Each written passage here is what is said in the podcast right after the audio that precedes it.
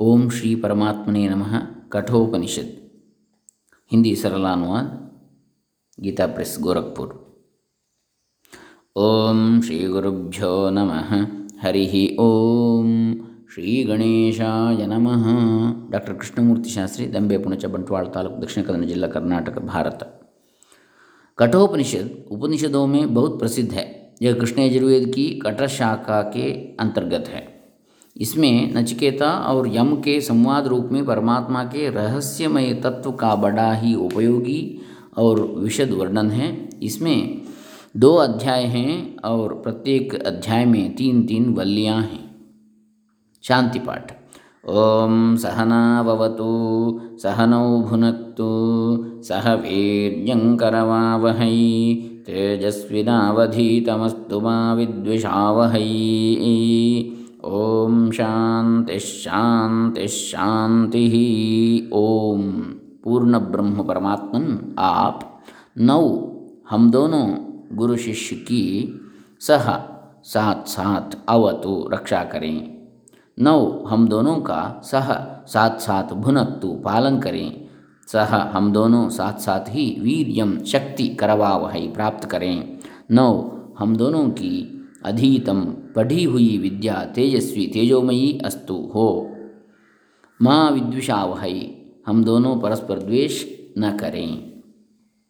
प्रथम अध्याय, प्रथम वल्ली। ओम उषन्ह वै वायश्रवसः सर्ववेदसन्ददौ तस्य नचिकेता नाम पुत्र आसा। ओम ओम इस सच्चिदानंद घन परमात्मा के नाम का स्मरण करके उपनिषद का आरंभ करता है करता है, करते हैं। ह वही प्रसिद्ध है कि उषन यज्ञ का फल चाहने वाले वाजश्रवस वाजश्रवा के पुत्र उद्दालक ने सर्ववेदसम विश्वजित यज्ञ में अपना सारा धन ददौ ब्राह्मणों को दे दिया। तस्य उसका नचिकेता नाम नाम, ह, नाम से प्रसिद्ध पुत्र आसा। एक पुत्र था।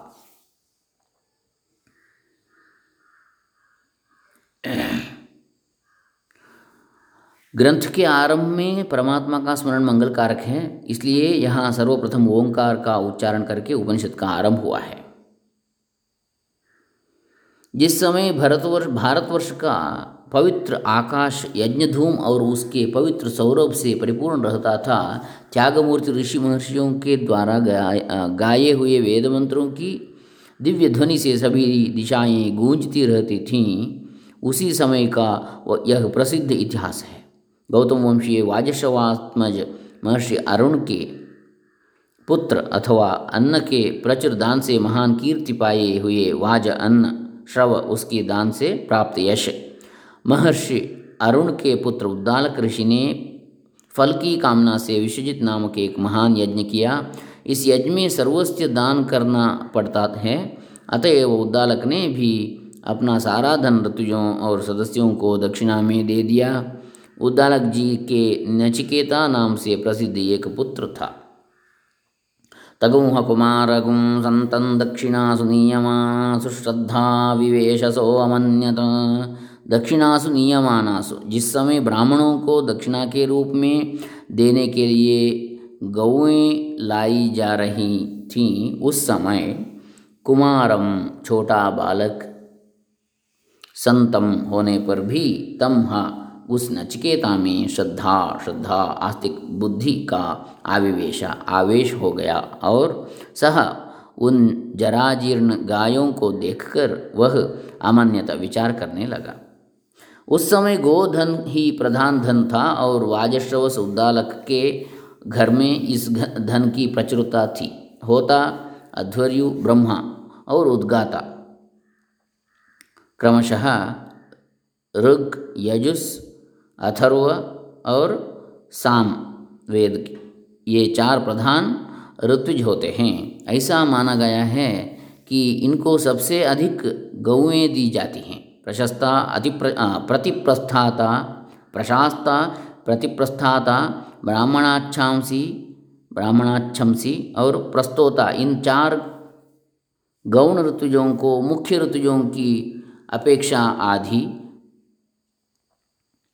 अच्छावाक नेष्टा आग्निध्र और प्रतिहर्ता इन चार गौण ऋतुजों को मुख्य ऋतुजों की अपेक्षा तिहाई एवं ग्रावस्तुत नेता, होता और सुब्रमण्य इन चार गौण ऋतुजों को मुख्य ऋतुजों की अपेक्षा चौथाई गौएँ दी जाती हैं। नियमानुसार जब इन सबको दक्षिणा के रूप में देने के लिए गौएँ लाई जा रही थीं, उस समय बालक नचकेता ने उनको देख लिया। उनकी दयनीय दशा देखते ही उसके निर्मल अंतकरण में श्रद्धा, आस्तिकता ने प्रवेश किया और वह सोचने लगा, पीतोदका जग्धतृणा दुग्धदोहा निरिंद्रिया अनंदानामते लोकास्तांस गच्छति ददत पीतोदका, जो अंतिम बार जल पी चुकी हैं जग्धतृणा जिनका घास खाना समाप्त हो गया है दुग्धदोहा, जिनका दूध अंतिम बार दुह लिया गया है, निरिंद्रिया, जिनकी इंद्रियाँ नष्ट हो चुकी हैं ताह ऐसी निरर्थक मरणासन्न गौों को ददत देने वाला सह वह दाता तो ते लोका वे शूकर, कुकर आदि, नीच योनिया और नरक आदि लोक आनंदा, जो सब प्रकार से सुखों से शून्य नाम प्रसिद्ध हैं, नाम प्रसिद्ध हैं, तान उनको गच्छति प्राप्त होता है। अतः पिताजी को सावधान करना चाहिए। पिताजी, ये कैसी गौवा दक्षिणा में दे रहे हैं? अब इनमें न तो झुककर जल पीने की शक्ति रही है। न इनके मुख में घास चबाने के लिए दांत ही रही रह गए हैं और न इनके स्तनों में तनिक सा दूध ही बचा है। अधिक क्या इनकी तो इंद्रियाँ भी निश्चेष्ट हो चुकी हैं। इनमें गर्भधारण करने तक की भी सामर्थ्य नहीं है। भला ऐसी निरर्थक और मृत्यु के समीप पहुँची हुई गौएँ जिन ब्राह्मणों के घर जाएँगी, जाए, उनको दुख के सिवा ये और क्या देंगी? दान तो उसी वस्तु का करना चाहिए, जो अपने को सुख देने वाली हो, प्रिय हो और उपयोगी हो तथा वह जिनको दी जाए। उन्हें भी सुख और लाभ पहुँचाने वाली हो। दुखदायिनी अनुपयोगी वस्तुओं को दान के नाम पर देन दो, देन तो दान के ब्याज से अपनी विपद टालना है और दान ग्रहण करने वालों को धोखा देना है। इस प्रकार के दान से दाता को वे नीच योनियाँ और नरक आदि लोग मिलते हैं, जिनमें सुख का कहीं लेश भी नहीं है। पिताजी इस दान से क्या सुख पाएँगे? यह तो यज्ञ में वैगुण्य है। जो इन्होंने सर्वस्व दान दान रूपी यज्ञ करके भी उपयोगी गौओं को मेरे नाम पर रख लिया है। और सर्वस्व में तो मैं भी हूँ, मुझको तो इन्होंने दान में दिया नहीं। पर मैं इनका पुत्र हूँ, अतएव मैं पिताजी को इस अनिष्टकारी परिणाम से बचाने के लिए अपना बलिदान कर दूँगा। यही मेरा धर्म है। स होवाच पितरं ततकस्मै माँ दास्या, दास्यसीति। द्वितीयं, तृतीयं तगं होवाच मृत्यवे त्वा ददामीति। सह ह। यह सोचकर वह पितरम अपने पिता से उवाचा बोला कि तत ताता, हे प्यारे पिताजी, आप माम मुझे कस्मई किसको दास्यसी इति देंगे। उत्तर न मिलने पर उसने वही बात द्वितीयम, दोबारा तृतीयम, तिबारा कही। तमहा, तब पिता ने उससे वाचा, क्रोधपूर्वक इस प्रकार कहा, त्वा तुझे मैं मृत्यवे मृत्यु को ददामी इति देता हूँ। यह निश्चय करके उसने अपने पिता से कहा, पिताजी, मैं भी तो आपका धन हूँ। आप मुझे किसको देते हैं? पिता ने कोई उत्तर नहीं दिया। तब नचिकेता ने फिर कहा, पिताजी, मुझे किसको देते हैं? पिता ने इस बार भी उपेक्षा की। पर धर्मवीरु और पुत्र का कर्तव्य जानने वाले नचिकेता से नहीं रहा गया। उसने तीसरी बार फिर वही कहा, पिताजी, आप मुझे किसको देते हैं? अब ऋषि को क्रोध आ गया और उन्होंने आवेश में आकर कहा, तुझे देता हूँ मृत्यु को। यह सुनकर नचिकेता मन ही मन विचारने लगा कि बहूनामेमि प्रथमो बहूनामेमि मध्यम, किगुंस्विद्यमस्य कर्तव्यम यन्मयाद्य करिष्यति बहूनाम। मैं बहुत से शिष्यों में तो प्रथम प्रथम श्रेणी के आचरण पर एमी चलता आया हूँ और बहुनाम बहुतों में मध्यम मध्यम श्रेणी के आचार पर एमी चलता हूँ। कभी भी नीची श्रेणी के आचरण को मैंने नहीं अपनाया। फिर पिताजी ने, ऐसा क्यों कहा? यमस्य यम का किम स्वित कर्तव्यम? ऐसा कौन सा कार्य हो सकता है? यत अद्य जिसे आज मया मेरे द्वारा मुझे देकर करिष्यति पिताजी पूरा करेंगे। शिष्यों और पुत्रों की तीन श्रेणियाँ होती हैं, उत्तम, मध्यम और अधम। जो गुरु या पिता का मनोरथ समझकर उनकी आज्ञा की प्रतीक्षा किए बिना ही उनकी रुचि के अनुसार कार्य करने लगते हैं, वे उत्तम हैं। जो आज्ञा पाने पर कार्य करते हैं, वे मध्यम हैं और जो मनोरथ जान लेने और स्पष्ट आदेश सुन लेने पर भी तदनुसार कार्य नहीं करते वे अधम हैं। मैं बहुत से शिष्यों में तो प्रथम श्रेणी का हूँ। प्रथम श्रेणी के आचरण पर चलने वाला हूँ, क्योंकि उनसे पहले ही मनोरथ समझकर कार्य कर देता हूँ।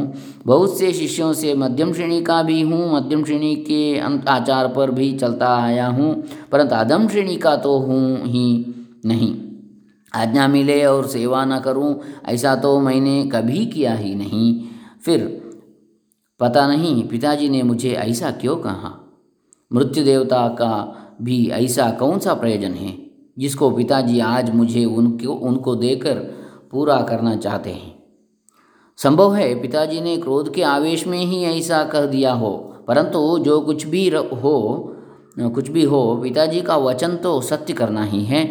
इधर ऐसा दिख रहा है कि पिताजी अब पश्चाताप कर रहे हैं, अतएव उन्हें सांत्वना देना भी आवश्यक है। यह विचार कर नचकेता एकांत में पिता के पास जाकर उनकी शोक निवृत्ति के लिए इस प्रकार आश्वासन पूर्ण वचन बोला। अनुपश्य यथा पूर्वे, प्रतिपश्य तथा परे सस्यमिव मर्त्य पच्यते सस्यमिव मर्त्य पच्यते सस्यमिवा जायते पुनः। पूर्वे आपके पूर्वज पितामह आदि यथा जिस प्रकार का आचरण करते आए हैं, अनुपश्य उस पर विचार कीजिए और अपरे वर्तमान में भी भी दूसरे श्रेष्ठ लोग यथा जैसा आचरण कर रहे हैं तथा प्रतिपश्य उस पर भी दृष्टिपात कर लीजिए।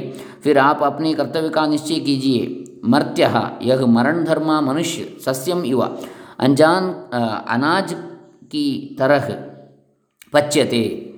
पकता है, अर्थात जरा जीर्ण होकर मर जाता है, तथा सस्यम युवा।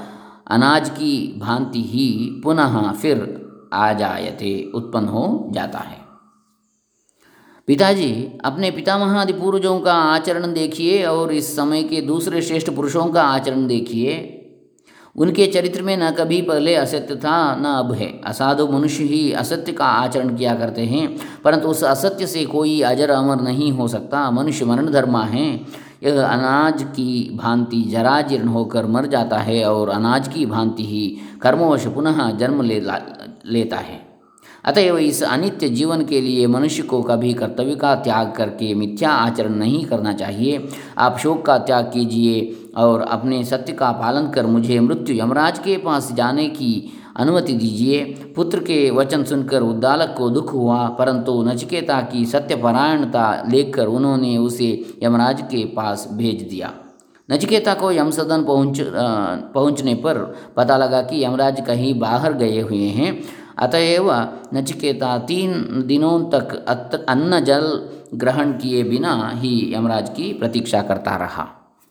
यमराज के लौटने पर उनकी पत्नी ने कहा, वैश्वानर प्रविशत्यतिथिर्ब्राह्मणो गृहान, तस्यैतागो शांति कुर्वन्ति हर वैवस्वतोदकम।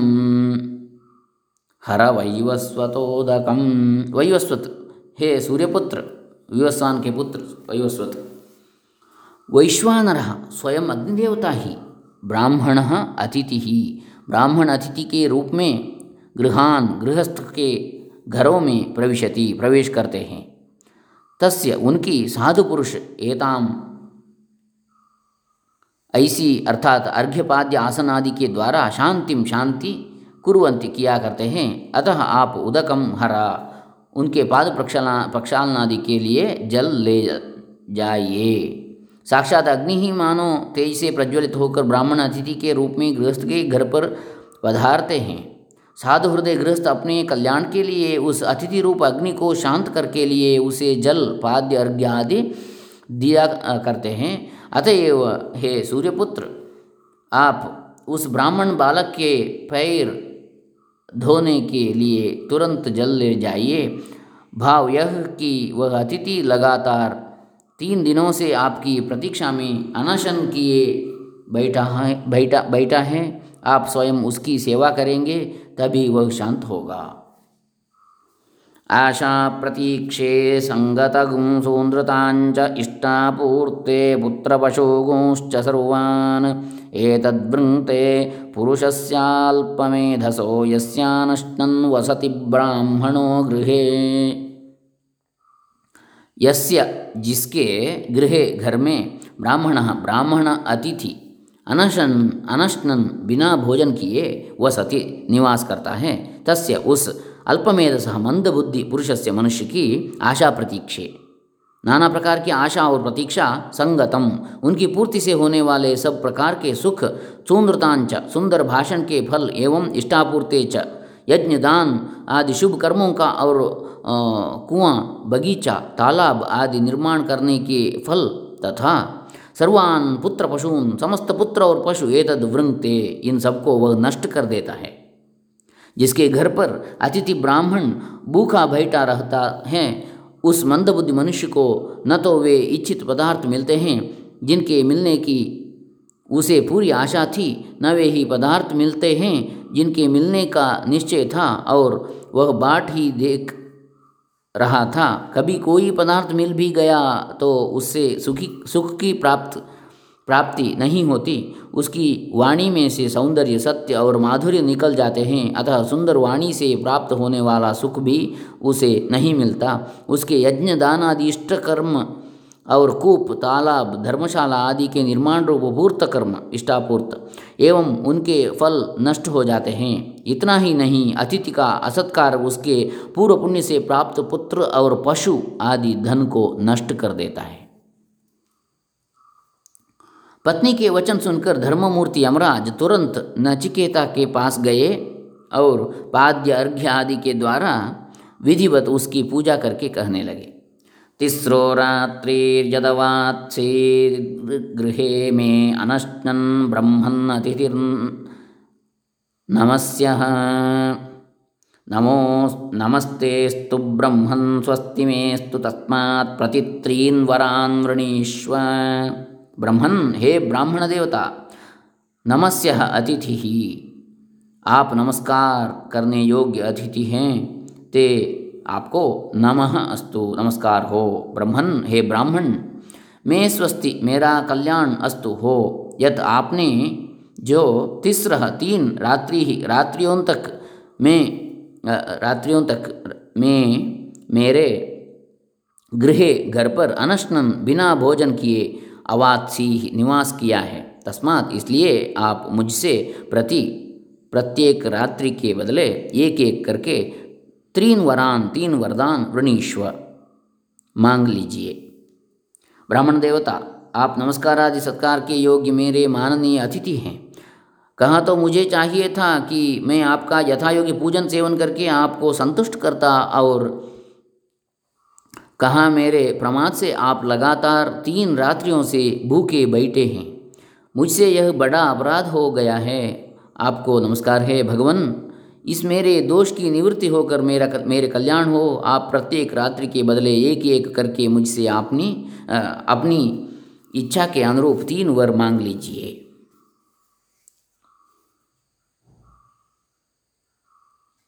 इसका कंटिन्यूशन नेक्स्ट सेशन में देखूँगा। हरे राम। लोका समस्ता सुखिनो भवन्तु ओं तत्सत् कठोपनिषदि प्रथमाध्याये प्रथमवल्यां नौ नव मंत्राः समाप्ताः